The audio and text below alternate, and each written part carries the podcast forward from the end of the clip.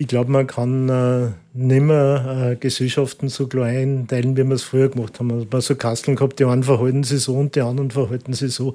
Das ist nicht mehr so.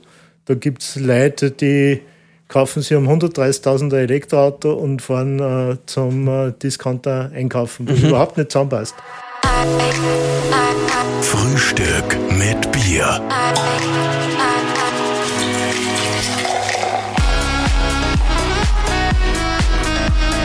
Herzlich willkommen zu einer neuen Ausgabe von Frühstück mit Bier. Heute zu einem für uns sehr, sehr erfreulichen Anlass.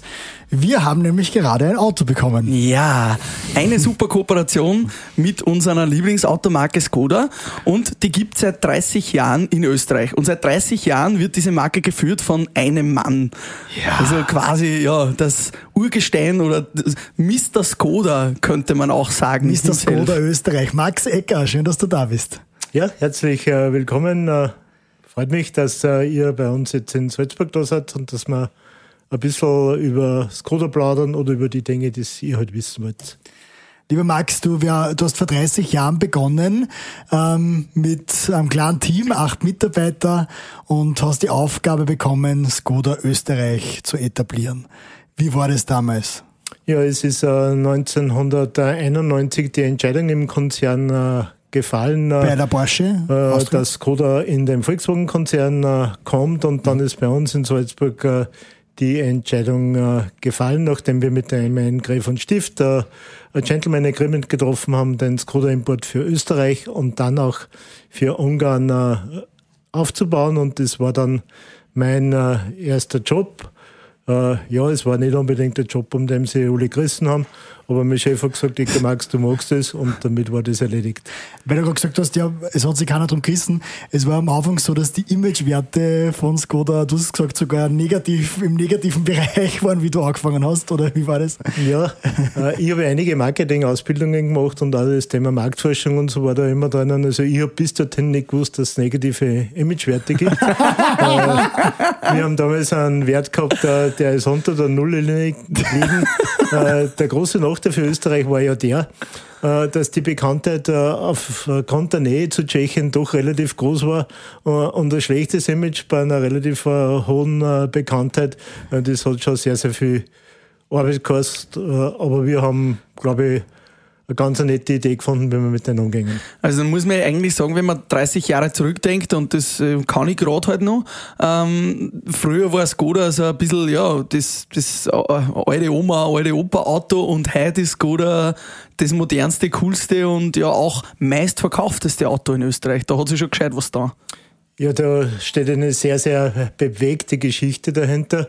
Äh, die Generation, die vor mir war, hat Skoda noch ganz, ganz anders äh, erlebt. Äh, Skoda war die Weltmarke weit vor allen bekannten Prämienmarken, die es heute gibt. Die Königshäuser, die Kaiserhäuser sind bis 1940 Skodas gefahren, Achtzylindermotoren, wirklich wirklich tolle Autos und dann ist einfach diese kommunistische Ära gekommen, die einfach verhindert hat eine Weiterentwicklung.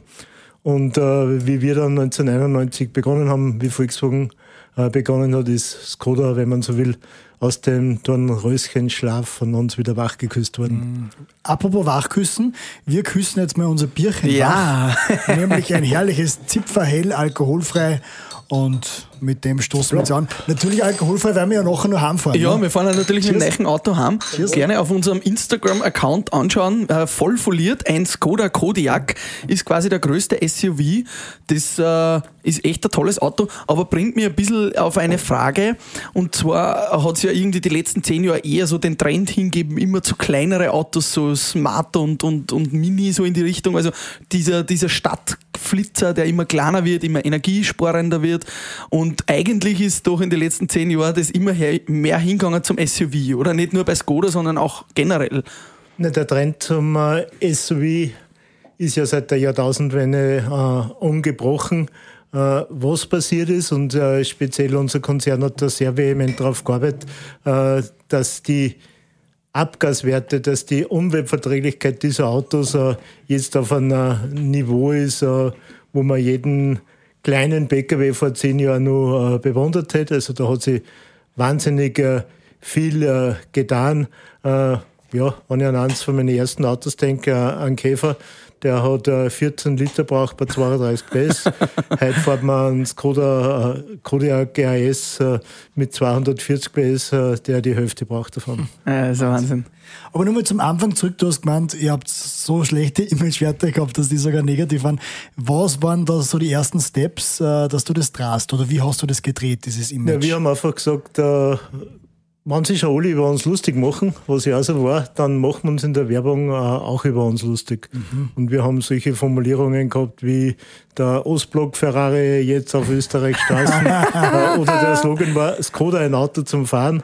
Äh, da hat ja jeder sofort gefragt, na, für was ist sonst ein Auto? Ja, Aber man hat im Prinzip schon äh, verstanden, äh, was man damit meint. und diese Werbung hat eine ganz interessante Zielgruppe angesprochen. Äh, wir haben in den ersten Jahren, wo die Autos ja nur extrem äh, günstig waren, der erste hat 99.000 Schillinge durchgekostet. Wir haben einen Akademikeranteil gehabt von fast 30 Prozent. Also das war mhm. diese Zielgruppe, die über den Image drüber gestanden ist mhm. und gesagt hat, da kriege ich eigentlich äh, so ein tolles Auto um das Geld. Und das hat vom Anfang funktioniert. Und dann sind wir natürlich Stück für Stück in die Transformation gegangen und haben immer weiter positioniert. Das heißt, das ist es bis heute, finde ich auch für mich. Ich fahre ja ähm, seit ich äh, 20 bin eigentlich nur Skodas. Äh, für mich hat immer das Preis-Leistungs-Verhältnis überwogen. Also das ist, finde ich, einfach so gut wie bei keinem anderen Auto. Und das ist auch nach wie vor immer nur einer der USPs, kann man sagen, oder? Genau so ist. Und äh, ich denke, in einer guten Transformation merkt man ja nicht, wie sich die Marke verändert hat. Wir waren ganz zum Einstieg eine Billigmarke, da haben wir einfach gesagt, das Auto kostet 99.000 Schillinge. Es ist dann im äh, 97er Jahr der Octavia gekommen, da haben wir den äh, Schritt zur Preis-Wert-Marke gemacht. Das Auto war nicht mehr billig, aber es hat einfach einen sehr, sehr hohen Wert für das äh, Geld, was wir mhm. äh, ausgeben und hergeben. Äh, und das Preis-Wert haben wir weitergenommen, äh, um die äh, Wende 2010 ungefähr ist dann ein ganz ein großes Thema Qualität dazugekommen. Haben wir die Preis-Wert-Qualität-Marke und jetzt äh, in den letzten Jahren ist das Thema Design zu diesen drei Werten noch ganz stark äh, dazugekommen. Also ganz salopp auf Oberösterreichisch gesagt, äh, ein Auto zu einem fairen Preis, das äh, cool ausschaut und mit dem du alles machen kannst, mhm. was du brauchst. Mhm. Aber so richtiger Gamechanger war dann eben der Octavia, oder? Also der Octavia so war schlichtweg äh, der Veränderer der, der Skoda-Welt. Äh, ich kann mich erinnern, wie die ersten Autos äh, gekommen sind. Du bist auf der Tankstelle zurückgefahren und die Leute haben gefragt, darf ich mir das Auto anschauen, darf ich da reinschauen?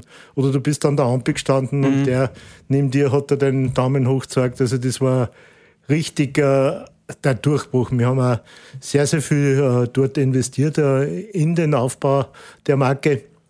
Mein damaliger Chef hat mich gefragt, Dicker Max, wie viel hast denn du von dem Auto bestellt? Äh, dann habe ich gesagt, 3000. Dann hat er mich für verrückt gehalten. Die Tatsache war, in dem ersten Jahr haben wir 11.000 Octavias verkauft.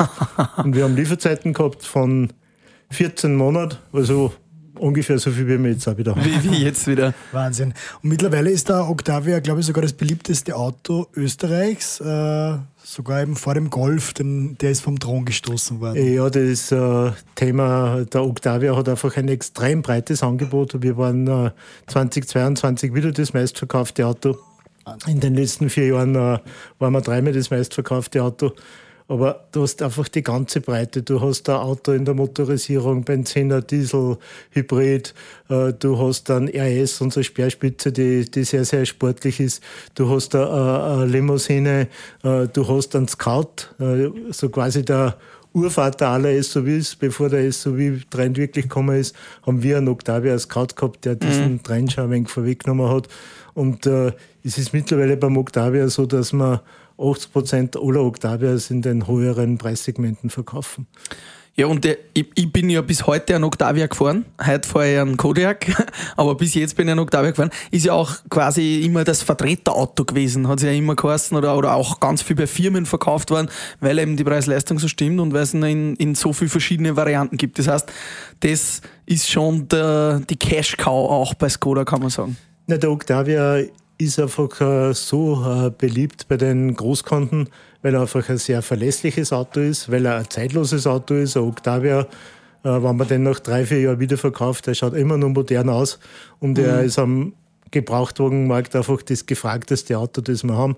Das heißt, ein Octavia der große Nachteil für unsere Händler, den kriegen sie fast nie zurück als Gebrauchter, weil jeder, der so ein Auto hat, einem privat meistens weitergibt. Mhm. Wo denkst du, ist denn jetzt so wirklich, was sind diese Erfolgsfaktoren, warum ihr so gut performt? Ähm, weil, warum dann sie vielleicht auch andere, auch konzerninterne äh, Automarken da schwieriger oder was macht ihr besser? ja, wir anders? haben äh, in Österreich einfach eine einzigartige Situation. Erstens sind wir im europäischen Vergleich natürlich äh, deutlich stärker wie die anderen Länder.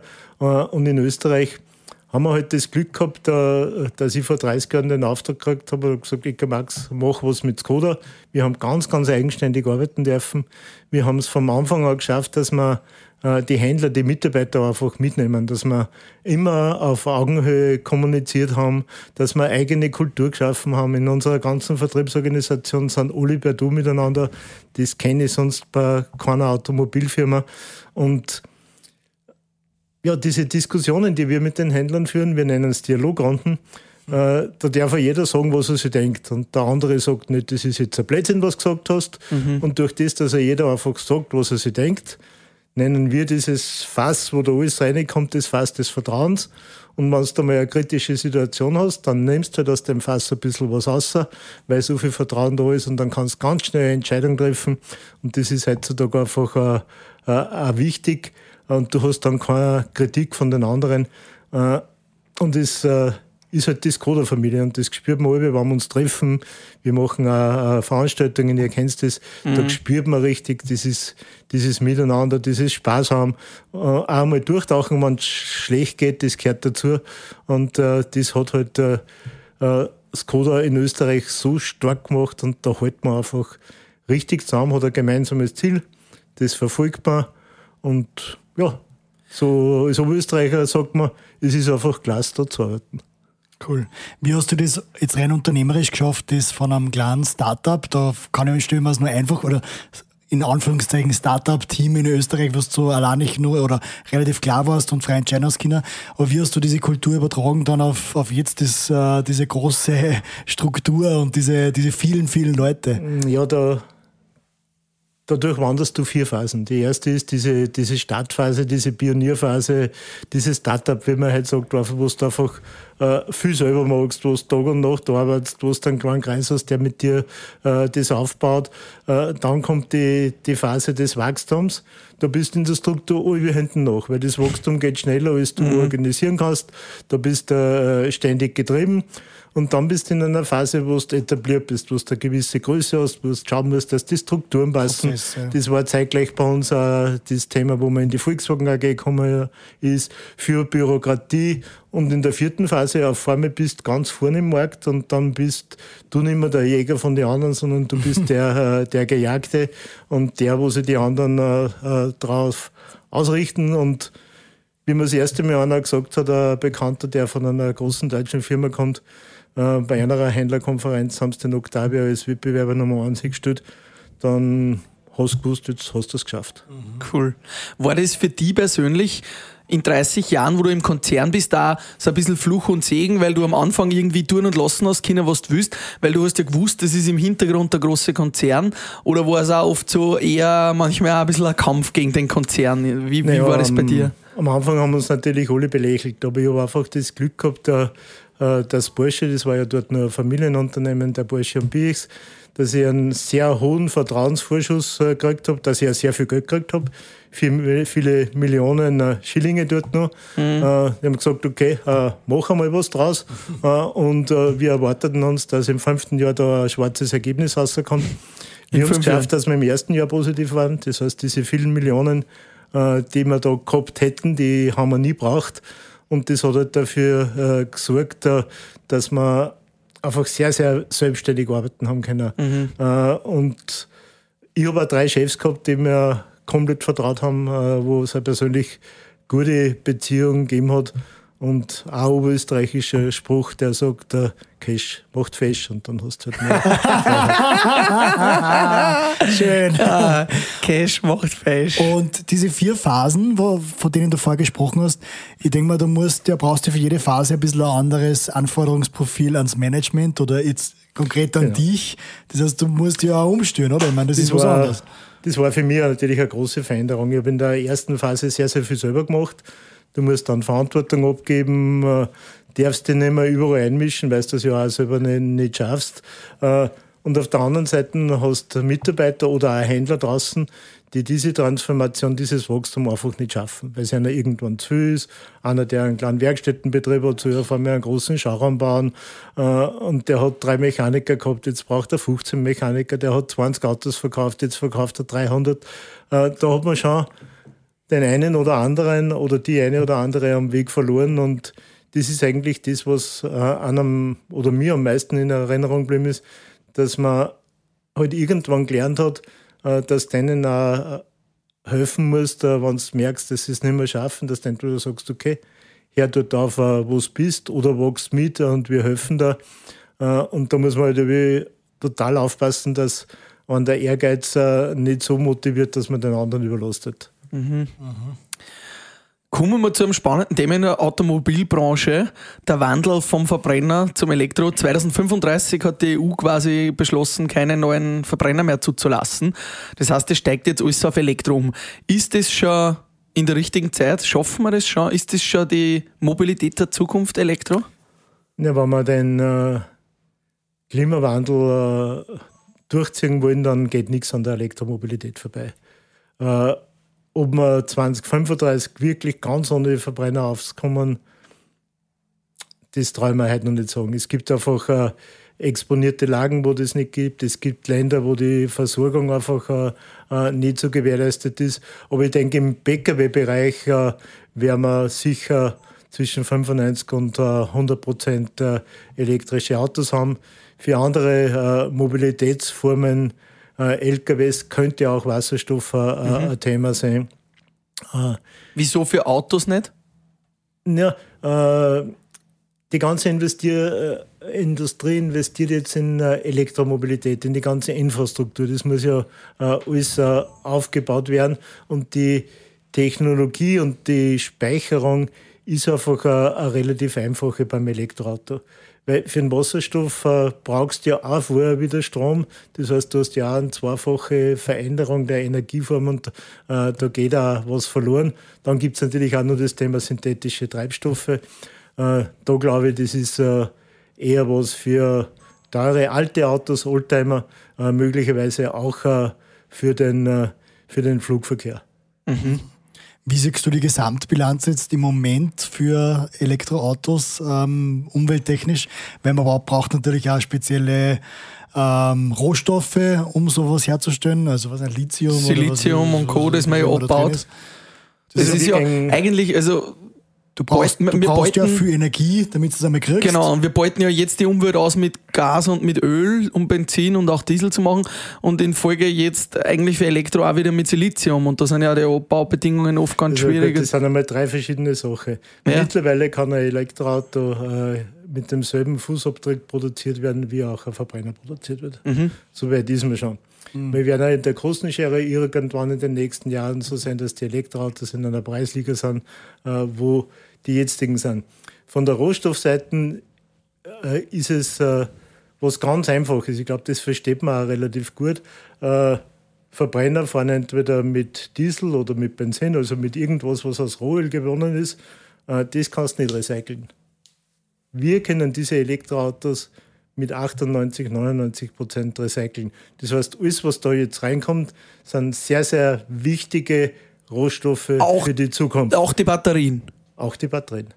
Die Batterien werden äh, wir nennen das Second Life, einen ganz einen, äh, tollen Nebeneffekt haben.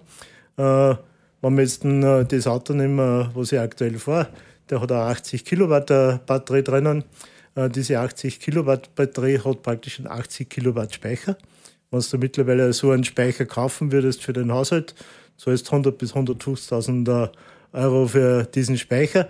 Dieser Speicher hat nach 15 Jahren nur mindestens 80 Prozent Kapazität. Das heißt, auch wenn der Auto irgendwann nicht mehr fährt, dann kannst du diesen Speicher theoretisch in die Garage stellen und du hast den Speicher für daheim. Also das ist jetzt auch ein wichtiger Rohstoff für die mhm. Zukunft.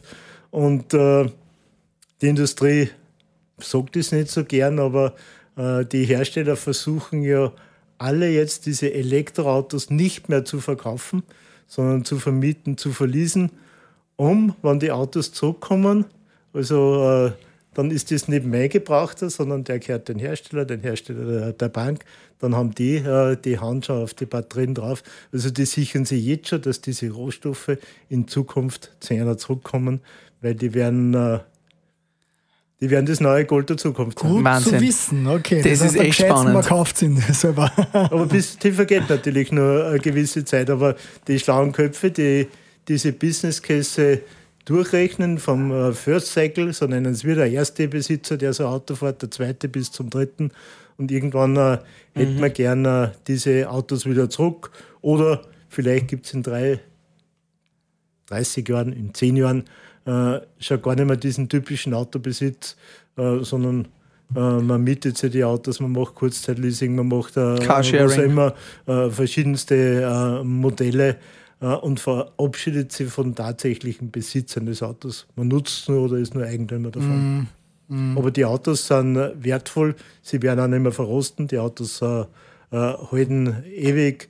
Äh, also das wird das Wichtigste wird sein, dass das, was auch die österreichische Regierung, die Grünen uns heute auch versprochen haben, die Infrastruktur zur Verfügung stellen, dass das funktioniert. Ein Verbrenner darf auch nicht funktionieren, wenn wir keine Tankstellen haben. Mhm. Also wir brauchen Ladestationen dort, wo äh, viel Verkehr auf den Straßen ist, äh, dort, äh, wo in den urbanen äh, äh, Gebieten, in den Städten Garagen sind, Tiefgaragen, Mehrparteienhäuser, dass man dort das einfach schafft. Am Land draußen mit den Einfamilienhäusern, mit Photovoltaik und Anschlüssen ist das heute schon gar kein Problem mehr. Hey Pascal, du siehst so fresh aus. Ja, ich habe ja auch bei Bioferl mir ein Kistel gegönnt. oh, was ist denn da alles drin? Boah, da waren echt viele gute Sachen drinnen. Gemüse, Obst, von Bananen über Tomaten, ganz frisch. Und auch wirklich noch, ja, bessere Qualität wie im Supermarkt, muss man Aber echt je sagen. nach Saison, oder? Je nach Saison, genau. Ich habe dann auch Wurzelgemüse drinnen gehabt, mit dem habe ich mir nicht so genau gewusst, was ich tun soll. Es ist aber Gott sei Dank ein Rezept dabei und damit habe ich das dann versucht, ja. Super. Also du hast mit der Wurzel dann was anfangen Ja, genau. Es ist super geworden das freut mich. Ja. Also, wenn ihr vorbeischauen wollt bei Bioferdl, es gibt sogar mit unserem Rabattcode, den wir in den Shownotes verlinken, auch 50% äh, auf das erste Kistal, das ihr bestellt. Wow. Und jetzt zurück zum Podcast. Was mich noch interessiert ist, ähm, diese Tankstellen, diese Infrastruktur, die du ansprichst. Mhm. Gibt es nicht zum Beispiel auch so eine Möglichkeit, dass ich sage, ich, ich tausche einfach an der Tankstelle nur den Akku und fahre mit dem nächsten Akku wieder weiter, um die Zeit an der Tankstelle oder an der Zapfsäule, also an der E-Zapfsäule auch zu minimieren? Äh, diese Konzepte waren vom Anfang an da, äh, aber mit den neuen Kapazitäten und mit den neuen Ladegeschwindigkeiten äh, ergibt es überhaupt keinen Sinn mehr. Weil ich gehe davon aus, äh, in fünf Jahren äh, wird man, wenn man schon mal nach Wien fährt und man müsste laden, muss man wahrscheinlich in Zukunft eh nicht mehr, dann fährst du an die Tankstelle zu, äh, stiegst an, mhm. äh, Schnellladung äh, mit über äh, 200 Ampere-Stunden, das heißt, wenn du den Kaffee getrunken hast, gehst raus, ist das Auto voll. Mhm. Also da wird sie noch viel tun. Äh, länger wie äh, Aufenthalt zum Tanken mit einem Treibstoff. Ja, das Thema Reichweite, was jetzt so diese meiste Frage ist, wenn es um Elektroautos geht, das Thema Reichweite wird zurückgehen und das Thema wird in Zukunft heißen äh, Ladegeschwindigkeit. Äh, und da gibt es sicher nur ein Verbesserungspotenzial mit dem Faktor 3. Mhm. Faktor 3. Das heißt, du sagst, äh, Elektroauto ist auch jetzt schon sehr wertstabil oder dauert es nur, bis das wirklich wertstabil ist? Na, die, die Wertstabilität, äh, die können wir erst wirklich feststellen, äh, wenn die Autos einmal drei bis fünf Jahre alt sind, wie sie sich am Gebrauchtwagenmarkt äh, verhalten. Aber die Tatsache, dass so ein Auto sehr wertvoll ist als Rohstoff und als Wiederverwertung für die nächste Generation, das hat man bei den Elektroautos von Anfang an mitgedacht, dass man, dass man das macht. Weil auch viele seltene Erden, die so mhm. keine Erden sind, sondern Metalle sind meistens, mhm. äh, äh, ja nicht äh, unbegrenzt verfügbar sind. Das hat man von Erdöl 1990 schon gesagt, Erdöl wird irgendwann aussehen. Äh, das Thema bei diesen Diskussionen, das man ständig äh, hört, ist ja nicht das Thema, dass diese seltenen Erden giftig sind oder was immer, sondern dass die Abbaumethoden einfach nicht menschenwürdig sind. Ja, genau. Und auch umwelttechnisch schlecht sind. Genau, aber das ist bei sehr vielen anderen äh, äh Dingen genauso wie die Baumwollpflücker in mhm. Ägypten. Äh, denen geht es um nichts besser wie den äh, Lithium-Baggern, die irgendwo in Südamerika das abbauen. Mhm. mhm. Wie stößt du generell den Verkehr der Zukunft vor? Ähm, wird es irgendwann einmal der Punkt geben, wo es nicht mehr mehr Autos gibt, sondern eben weniger Carsharing und so weiter? Gibt es diesen Punkt, wo quasi die Anzahl der Autos stagniert oder weniger wird? Ja, man darf ja nicht vergessen, die, die Mobilität ist ja äh, so ein, ein Grundparameter, wo wir die Freiheit definieren, was wir denn können, was wir machen. Das heißt, der Wunsch nach Mobilität, äh, nach individueller Mobilität, der ist immer da. Äh, und jetzt kann man natürlich äh, verschiedene äh, Mobilitätsformen miteinander kombinieren. Das heißt, ich fahre mit meinem Elektroscooter zur Bushaltestelle, dort steige ich in den Bus ein, dann äh, fahre ich am Bahnhof, dann fahre ich mit dem Zug nach Wien. In Wien äh, nehme ich mir ein Elektroauto, damit ich ins Burgenland fahren kann. Aber jede dieser Stufen braucht einen Einsatz an individueller Mobilität. Äh, heute steige ich daheim in mein Auto ein und fahre ins Burgenland mit einem Auto. Äh, in Zukunft, wenn ich das mache, äh, nutze ich fünf verschiedene Formen. Das heißt, ich brauche fünfmal Infrastruktur, ich brauche fünfmal Digitalisierung, äh, ich brauche ein extrem gutes äh, Zeitmanagement, äh, das kommt. Und ich glaube, dass man in den nächsten Jahren einfach, dass der Bedarf eher mehr wird. Äh, weil, äh, weil wir zum Beispiel auch wissen, Carsharing-Autos haben normal ein Ablaufdatum von drei Jahren. Die schauen nach drei Jahren aus wie ein privat genutztes Auto nach acht. ja. Äh, das ist einfach, ja. einfach auch so, weil der Besitz, was wir selber gehört, einfach ganz anders in der Sorgfalt behandelt wird, mhm. wie was, was ich extern habe. Die Frage wird sein, wie, wie die Industrie auf die Menschen reagiert und wie genau sie hinschauen, was die Menschen denn gern hätten. Äh, an den Umkehrschluss ist es natürlich immer so gewesen, äh, dass die Werbung der Industrie den Menschen ja sagt, was wollen sollten. Also mhm. das ist ja so, die zwei Dinge kehren ja, kehren ja irgendwie, äh, irgendwie zusammen, so mhm. wie, wie die Mode. Und die Leute werden auf jeden Fall bewusster, glaube ich, die nächste Generation. Äh, die muss auch nicht unbedingt mehr was besitzen. Aber das Thema mhm, Mobilität, äh, ich merke es von meinen eigenen Töchtern, da habe ich mir nie gedacht, dass das irgendwann so kommt. Jetzt sind es beide Autofahren und das Thema Mobilität ist da. Äh, aber sie fahren halt nicht mehr alles mit dem Auto. Sie fahren halt auch manchmal mit dem Zug und sie organisieren sich das halt ein bisschen anders, wie das diese, gemacht haben. diese Bequemheit, die wir gehabt haben oder noch deine Generation, die wird einfach quasi sich ein bisschen verändern müssen. Also dieses, ich steige daheim ein, weil da bin ich schon noch sehr oldschool. Ich steige einfach gern daheim ein und am Zielort aus. Mir nervt natürlich oft auch dieses, dieses vom Zug dann mit, mit der U-Bahn, mit der U-Bahn dann noch zu Fuß und, und Co. Also mir du glaubst, das, mir das. Dem Karl taugt das, aber du glaubst, dass die nächsten Generationen da einfach viel relaxter werden und sagen, okay, den Luxus, dass ich von A nach B direkt fahre, ohne Pause, den, den gibt es halt einfach dann nicht mehr. Ich glaube, man kann äh, nicht mehr äh, Gesellschaften so klein teilen, wie wir es früher gemacht haben. Man hat so Kasteln gehabt, die einen verhalten sich so und die anderen verhalten sich so. Das ist nicht mehr so. Da gibt es Leute, die kaufen sie um 130.000 ein Elektroauto und fahren äh, zum äh, Discounter einkaufen, was mhm. überhaupt nicht zusammenpasst. Mhm. Äh, dann gibt es welche, die äh, bauen ihr eigenes äh, Gemüse im eigenen Garten an und äh, haben irgendeinen uralten Verbrenner vor der Haustür haben. und das Thema Bequemlichkeit und was fange ich mit meiner Zeit an, das ist, glaube ich, der größte Prozess, der sich momentan abspielt. Nach Corona äh, merkt man einfach, dass viele Leute äh, nicht mehr so viel arbeiten wollen, äh, sagen, okay, drei, vier Tage in der Woche, mit dem verdiene ich auch genug, dass ich auskomme. Also da ist äh, so eine starke D Dynamik drinnen und äh, die Gesellschaft verändert sich, aber sie verändert sich in zunehmend schnellerem Maße wie, wie früher. Äh, das merkst du auch im Autogeschäft. Früher haben wir Mhm. gesagt, da wird irgendeine eine Technik, die heute mal 20 Jahre oder 30 Jahre ist sie gleich, äh, dann hat sie nur mehr 10 Jahre gehalten. Jetzt kann man sagen, alle zwei, drei Jahre hast du so einen technologischen Wandel, der eigentlich ein, ein richtiger Umbruch ist. Äh, Das einzige Hemmnis dahinter ist einfach nur die Industrie. Die Forschung würde viel mehr Möglichkeiten bieten, nur die Industrie muss ja jetzt mal umstellen auf die neue Technologie, dass sie erzeugt. Und jetzt erfindet irgendeiner was Neues. Äh, Und dann kann die Industrie die Maschinen nicht nach drei Jahren schon wieder wegschmeißen und Neiche fürs Neiche machen. Und das wird auch äh, der große Changer an der Batterietechnologie sein. Auch wenn da in den nächsten ein, zwei Jahren sehr viel erfunden wird, muss die Industrie ja hinten nachkommen, dass das produziert. Und wenn wir schon bei dieser hohen Technologie sind, wie schaut es mit autonomem Fahren aus? Wann, also das haben ja äh, so Zukunftsforscher vor 30 Jahren schon gesagt, wer 2020 oder 2030 fahren wir alles autonom. Wann, wann passiert das, glaubst du, deiner Meinung nach? Wann ist die Industrie so weit, dass wir wirklich komplett autonom fahren? Steigen wir überhaupt irgendwann nur in ein Auto ein und das hat nur ein Lenkrad? Du, ich glaube, so weit sind es geht um das Rechtliche, oder?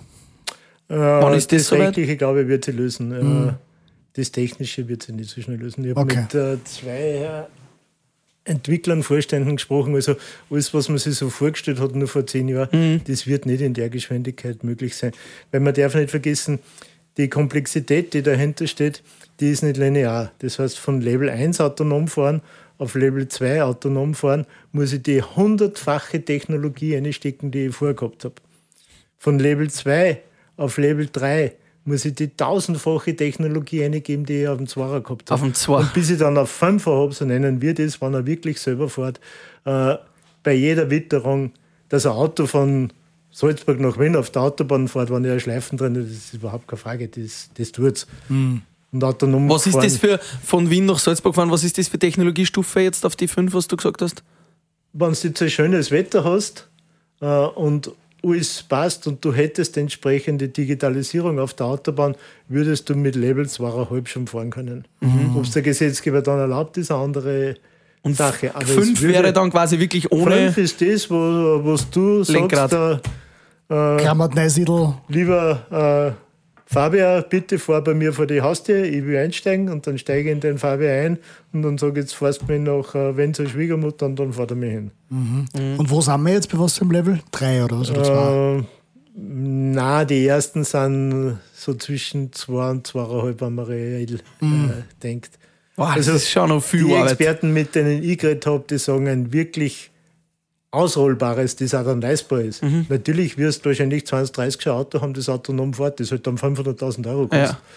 Aber zu einem erschwinglichen Preis sagen die nicht vor 20 Aber fahren sie nicht im Silicon Valley schon mal dumm? Einfach so. Äh, ja, Ja, eh. vorgefertigte Straßen und wo die Silicon Valley hat Infrastruktur passt. den Riesenvorteil, dass es nicht schneit dort, dass es nicht viel regnet, äh, dass die Straßen breit so. sind, dass die Komplexität des Verkehrs nicht, äh, nicht so groß ist und so.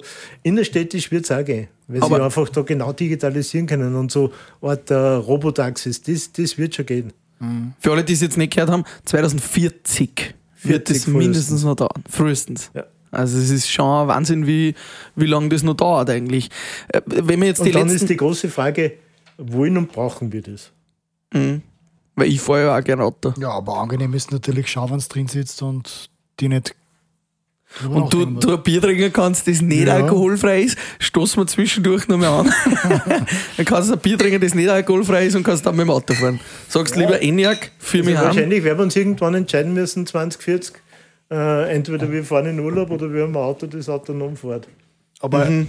Glaubst ist es dann 2040 oder 2050 von mir aus, ist, ist das nur ein Auto in dem Sinn? Ist das, oder fliegen wir vielleicht mit, mit Drohnen herum oder was? Wie, wie Also? Auto in dem Sinn wird es nicht mehr sehen, was das heute ist. Wird anders ausschauen. Wird es nicht sehen. Ein multimediales, äh, Genau, und vielleicht werden auch große Strecken dann äh, einfach äh, überbrückt mit modernen Orten von Zügen, mit einer Autobahn, die so funktioniert, weil wenn du auf der Autobahn eine Schleife im Asphalt hast, ganz einfache Ja. Technologie, dann fährst du in Salzburg auf die Autobahn auf, Und der fährt die ab, der fährt die durch. Unsere Autos können jetzt schon die Geschwindigkeit äh, äh, abschätzen, zum Vordermann einen Abstand machen und alles was zum Regulieren. Das ist ganz einfache Geschichte. Mhm. Das wäre das schon mal cool eigentlich. Jetzt, wenn wir die letzten 30 Jahre noch kurz anschauen, ähm, marketingtechnisch, was hat sich dann auch kanalmäßig, früher wirst du noch äh, in der Zeitung ein Inserat geschalten haben und vielleicht eine Radiowerbung, heute ist Social Media und TikTok voll da. Wie hat sich da in den letzten 30 Jahren für die die Welt verändert, auch im, im Bereich Marketing und Kanäle? Äh, die automobile Welt hat sich in Österreich nicht so stark verändert wie im europäischen Umfeld. Also in England werden sicher fünfmal so viele Autos online verkauft wie bei uns. Mhm.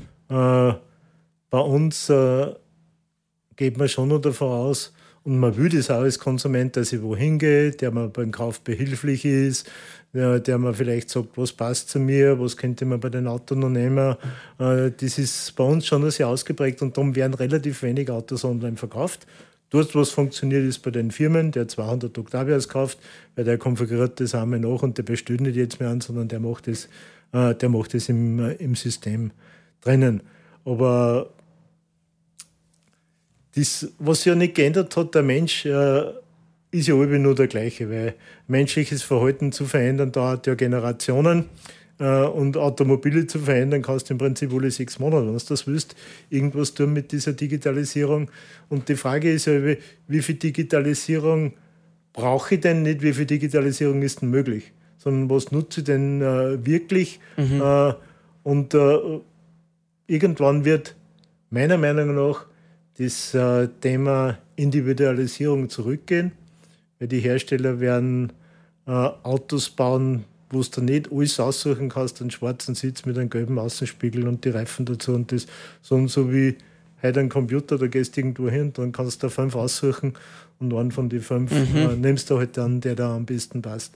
Das wird sicher ein Trend sein, weil die Industrie auch ja diese Stückkosten in den Griff kriegen muss und äh, umso weniger verschiedene Varianten, dass ich baue, äh, umso preiswerter kann ich meine mhm. Autos auch bauen oder wie wir das bei Skoda nennen, du musst das einfach simply clever machen.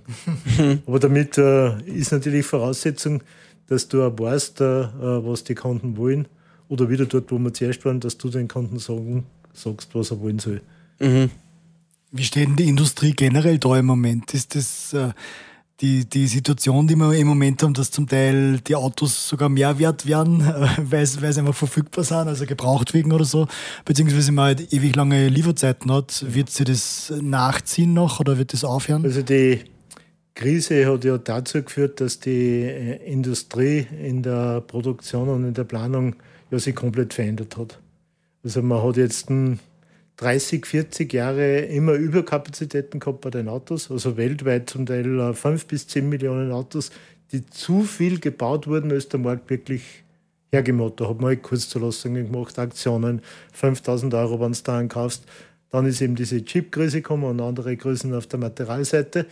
Äh, und auf einmal sind die Märkte alle gravierend zurückgegangen, manche bis 30 Prozent zurückgegangen. Äh, und es ist keine Katastrophen passiert. Mhm. Weil was ist passiert? Diese ganzen Incentives, so nennen wir das, wenn du was dazugeben musst, äh, jetzt macht man 20% weniger Autos. Und wenn man die ganze Autoindustrie anschaut, sie machen mit 20% weniger Autos äh, mehr Gewinn wie vorher. Wobei der Gewinn früher, muss man ehrlich sagen, äh, für so eine Branche sehr, sehr bescheiden war. Aber sie verdienen jetzt mehr, was auch in die neue Elektrotechnologie investieren können, was total wichtig ist. Und meiner Meinung nach, und das spürt man auch schon, sie fahren die Kapazitäten nicht mehr so hoch. Weil irgendwann werden ja diese ganzen Mikrochips und diese Sachen wieder verfügbar sein. Aber du merkst einfach schon, die Planung ist enger. Halt das, warte mal, jetzt muss ich noch ganz kurz. Das Mikro schmeckt. Sag nochmal schnell was, Max. Ja, und äh, merkt jetzt schon, die, die Planungen werden enger. Die Lieferzeiten werden nicht so schnell besser, wie uns wir geglaubt haben, obwohl die Nachfrage doch zurückgegangen ist. Äh, da ist einfach ein, ein, Trend da. Am Gebrauchtwagenmarkt merkt man, merkt dass die Gebrauchtwagenpreise natürlich letztes Jahr im April war ja der absolute Höhepunkt, wo du für ein drei Jahre altes Auto genauso viel gekriegt hast wie für ein neues. Das dreht sich langsam äh, äh, wieder um. Aber das heißt, du glaubst, das entspannt sich in den nächsten Jahren wieder ein bisschen oder in den nächsten Monaten? Es wird Monate. nie mehr so weit zurückgehen, wie es war. Mhm. Also, äh, und Autofahren wird nie mehr so günstig sein, wie es vor zehn Jahren mal war. Mhm. Das ist, kann mich nur erinnern, da haben wir diskutiert, ob wir einen Fabia um 12.000 Euro am Markt bringen. Äh, heute gibt es einen Fabia, der kostet 20.000 äh, und der wird auch gekauft. Mhm. Mhm. Und äh, darum ist einfach, die Autos sind immer langlebiger und dieses äh, Second Life, das ist ja für uns so wichtig, weil wir so viele Octavias äh, verkaufen an, an Fuhrparks und an Firmen und die geben die noch zwei, drei Jahre her und das sind dann eigentlich die Autos in Zukunft, weil heutzutage ist ein drei Jahre alter Octavia wie ein Wie neu, ja. Wir geben jetzt eine serienmäßig 5-Jahres-Garantie äh, seit heute, ist der 15. Ja. Äh, machen aber schon den nächsten Schritt, dass wir sogar Richtung sieben Jahre schauen, weil die Produkte einfach so gut sind. Äh, und äh, das Thema Convenience äh, kommt auch der kauft sich jetzt ein Auto, da hat er sieben Jahre Garantie, da hat er sieben Jahre Leasing oder wie immer, wie lange er das will. Das heißt, das ist gemütlich, er braucht sich um nichts mehr kümmern. Schön Wenn planbar. ist, dann fährt er zum Händler, ruft ihn an und das wird erledigt. Ja. Wir haben auch ein Convenient-Thema. Ja, nämlich den Frühstück mit Bier, Bierwagen. Der Frühstück mit Bier, Bierwagen. Wir stoßen nur mal an mit unserem Zipfer hell alkoholfrei. Prost, Jesse. Und das ist so der Moment, Max, wo wir über Jugendsünden, Rauschgeschichten reden. Was ist dir in 30 Jahren Skoda, in 30 Jahren Max Egger mal passiert, was für alle anderen lustig war, nur für die nicht so? Da gibt's doch sicher irgendeine Geschichte. Was für die anderen lustig war und für mich nicht.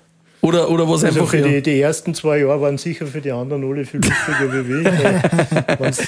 damals mit einem Favorit auf der Straße gefahren bist, dann bist du halt äh, schon belächelt worden.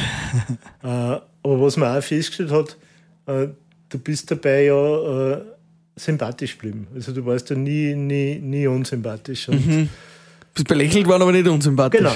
Aber hast du mal eine persönliche Geschichte gehabt in die 30 Jahren firmenmäßig? Hast du mal irgendwo einen rechten Rausch gehabt oder ist da mal irgendwas Lustiges passiert? Gibt's also da ich irgendwas? bin ja in zwei Gasthäusern aufgewachsen und da habe ich als Jugendlicher schon oder als Kind sehr viel gesehen, äh, wie das ist, wenn man, wenn man es viel trinkt. Mhm. Äh, selber vertrage ich auch nicht viel. und darum weiß ich, dass ich noch, noch zwei, drei Bier äh, aufhören sollte. Aber es hat natürlich schon äh, lustige Geschichten gegeben, wo wir bei Veranstaltungen einfach äh, Leute gehabt haben, die sehr individuell reagieren, wenn sie zu tun haben. Wir haben einige, wir haben einen Händler, den nehmen wir über so als Muster. Er kommt aus dem äh, Burgenland, das heißt, er hält da richtig was aus. Der kommt zur Veranstaltung mit, ja, hat er sicher schon ein, zwei, drei Flaschen Lentos. Die Sprache ist nicht mehr äh, wirklich äh, so, dass man es verstehen kann. Gut, er ist ein Burgenländer, da ist die Sprache äh, sowieso schwierig manchmal.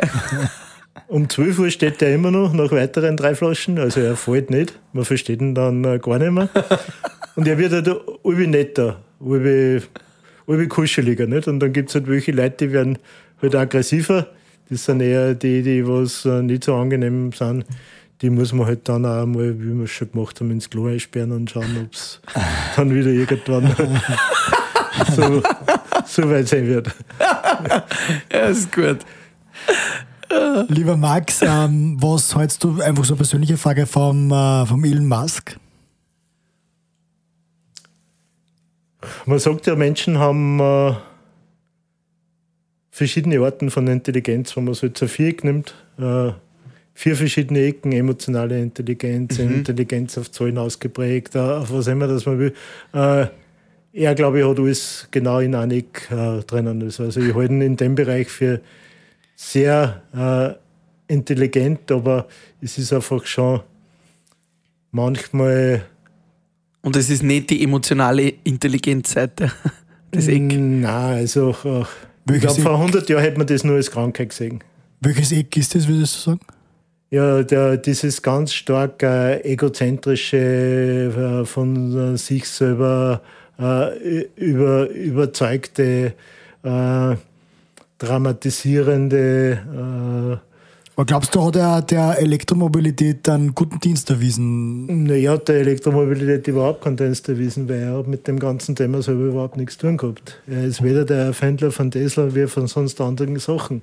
Er hat einfach äh, sehr viel wirtschaftliches äh, Geschick gehabt, wie er Babel gekauft hat und um mhm. sehr, sehr viel Geld verkauft und dann hat sie dann bei Tesla als Mehrheitseigentümer einkauft und dort hat man schon seinen Charakter, wo wir äh, gerade geredet haben, gemerkt. Er hat sich dann äh, bis zum Chef von Tesla praktisch äh, hochgerafft. Äh, und mhm. äh, das, das ist jetzt da. Äh, Genialität äh, hat in jeder Ausprägung auch ein bisschen was an Anflug von Wahnsinn.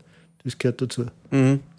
Aber du wirst, sehr schon, viele du wirst ihm schon attestieren, dass er genial ist in dem, was er tut. In dem, äh, was er tut, ist er von seiner Seite sicher genial. Ja. Was mich jetzt noch ganz besonders interessiert, Max, ich habe vor kurzem den C. Aber ich schaue mit ihm nicht unbedingt ein Bier trinken wollen. Ich habe vor kurzem einen C-Schein gemacht, einen ja. Lastwagenführerschein. Und du als Mobilitäts- und auch Autoexperte, wir haben vorhin kurz angeschnitten, wo geht der Schwerverkehr hin? Wo gehen vielleicht auch Flugzeuge hin? Wo gehen vielleicht auch äh, Schiffe hin, wenn wir Öl nimmer haben? Weil ist das mit E-Mobilität kompatibel auf Dauer? Kann doch nur der Wasserstoff? Gibt es da auch schon andere Technologien, dass wir auch diese Mobilität in Zukunft weiter haben?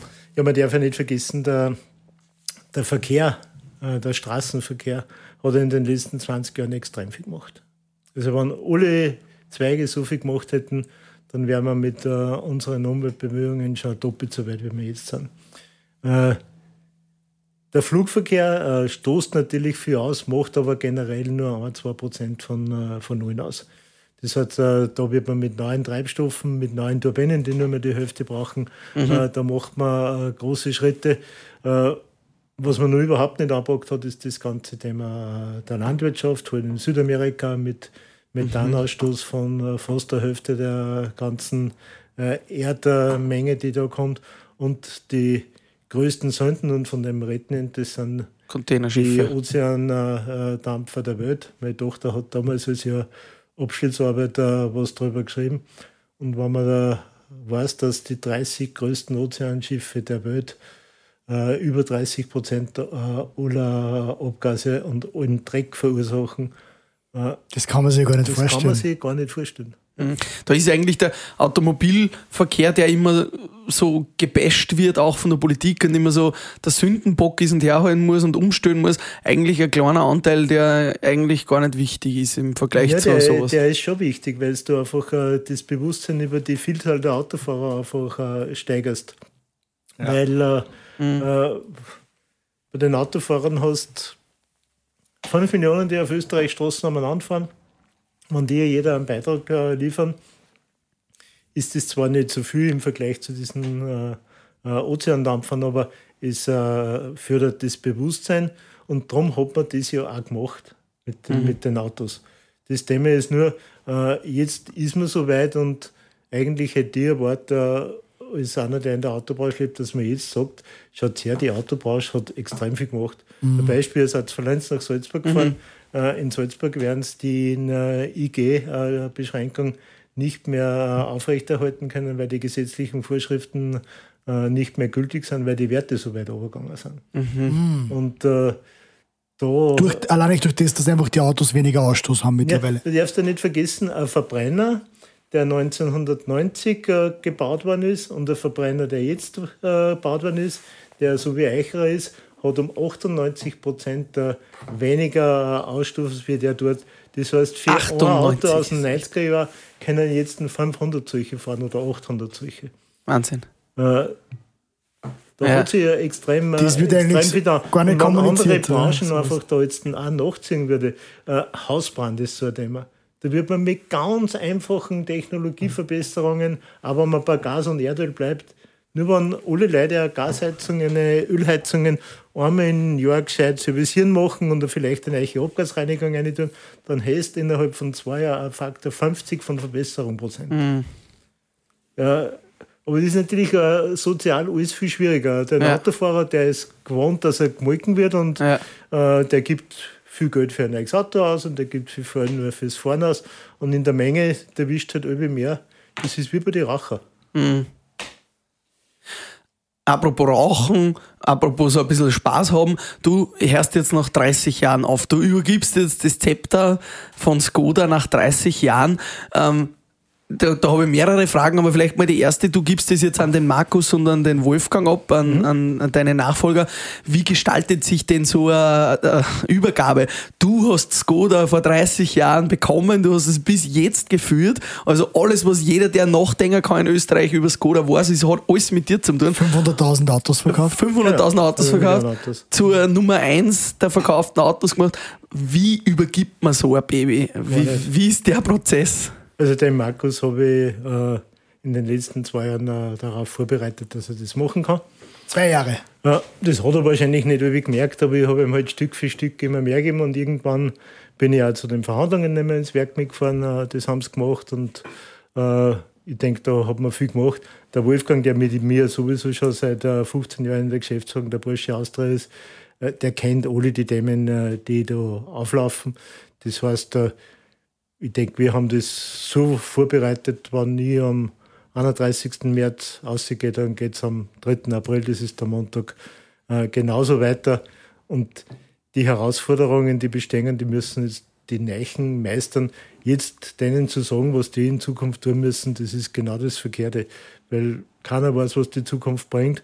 Äh, und die Lösungen muss sowieso immer an die Probleme anpassen. Mhm. Also du setzt da auf die Kultur, die da weitergeht, die du eingeführt hast. Ja, wir nennen das den, den Burschegeist, dieses Unternehmertum, das jeder von uns, jeder von den Mitarbeitern so in den Genen drinnen tragt, das, das funktioniert.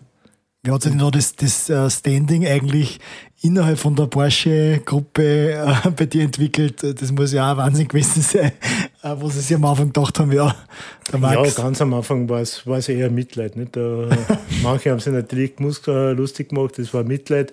aber ich, ich selbst habe, ich habe es zuerst schon gesagt, sehr selbstständig arbeiten dürfen und mein Chef hat das auch jetzt in der Aussendung relativ äh, deutlich gesagt, dass wir sehr viele Wege einfach gegangen sind, von denen wir glaubt haben, dass sie richtig sind. Das zeichnet aber auch die ganze äh, Organisation der Porsche Holding äh, Salzburg aus. Und wir arbeiten miteinander, aber wir sind trotzdem alle im Wettbewerb untereinander. Mhm. Also ich vergleiche das gern mit, weiß ich nicht, mit der 400 Meter Staffel der USA, die ja fast jede Weltmeisterschaft und Olympiade gewinnt. Äh, die treten dort das Thema an, werden Olympiasieger und trotzdem will jeder von der vier der schnellste über die 100 Meter sein. Mhm. Und so arbeiten wir auch. Wir sind im Wettbewerb untereinander, aber wir ziehen alle in dieselbe Richtung. Cool. Was hast du persönlich jetzt vor, nach 30 Jahren Porsche und jetzt in der Pensionierung? Was machst du? Wirst, wirst fischen gehen, du hast viel Auto fahren, wo, wo geht die Leidenschaft hin? Autos sammeln. Also zuerst werde ich mal alle die Sachen bei mir zu Hause im Garten und im Haus erledigen, die ich schon seit drei Jahren auf Zeiten geschoben habe, ich gesagt ich gehe ja irgendwann sowieso in Pension. das ja, musst quasi, das muss der Frau auch zu lieb werden. Und dann habe ich halt immer, immer viele Opis gehabt. Ich bin früher gern Motorrad gefahren, tauchen gegangen, reisen tue ich immer noch sehr gern.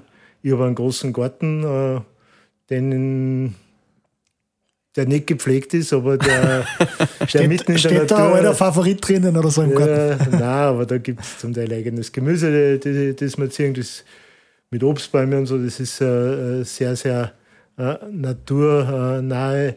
Äh, ja, einfach äh, für mich wichtig, dass ich, dass ich fit bleibe, dass ich gesund bleibe. Und was, man, was ich jetzt schon merke, was mir taugt, dass ich einfach äh, Zeit habe, dass ich laufen gehe, dann, wann ich will, nicht wann ich muss, weil es sich mit der Arbeit so einteilen mhm. ist, dass ich mir einfach meine Freizeit äh, einteilen kann äh, für die Familie, für, für, für Freunde. Das, ja, das empfinde ich jetzt schon als sehr komfortabel und äh, am 3. April werde ich merken, wie viel mir die Arbeit fällen wird. Äh, aber die Freude, äh, in die Zukunft, die äh, ist größer wie der Schmerz, dann nach über 30 Jahren äh, aufzuhören. Und ich denke, ich habe vor 50 Jahren das Arbeiten angefangen.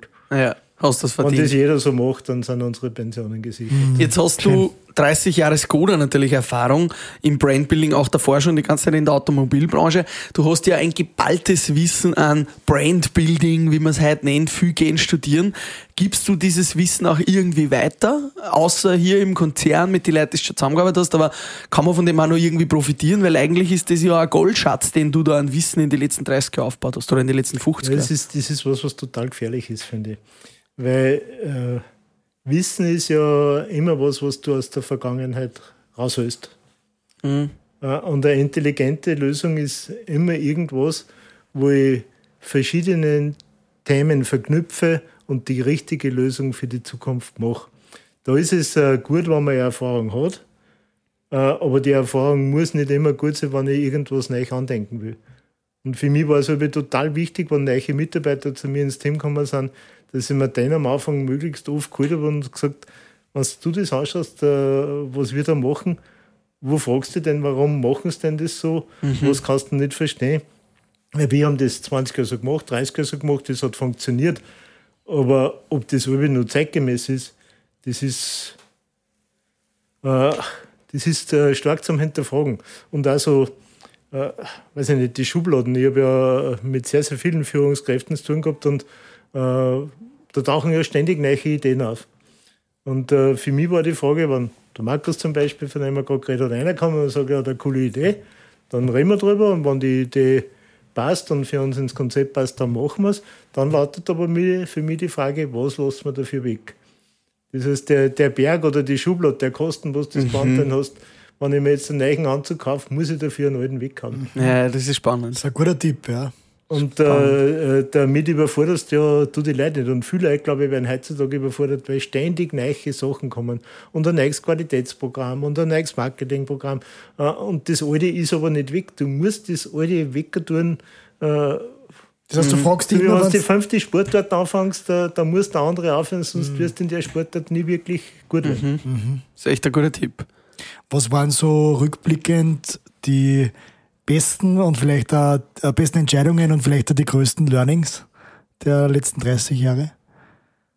Äh, die Entscheidungen waren äh, diese vier Sachen, äh, die Strukturen immer anzupassen an die Situation.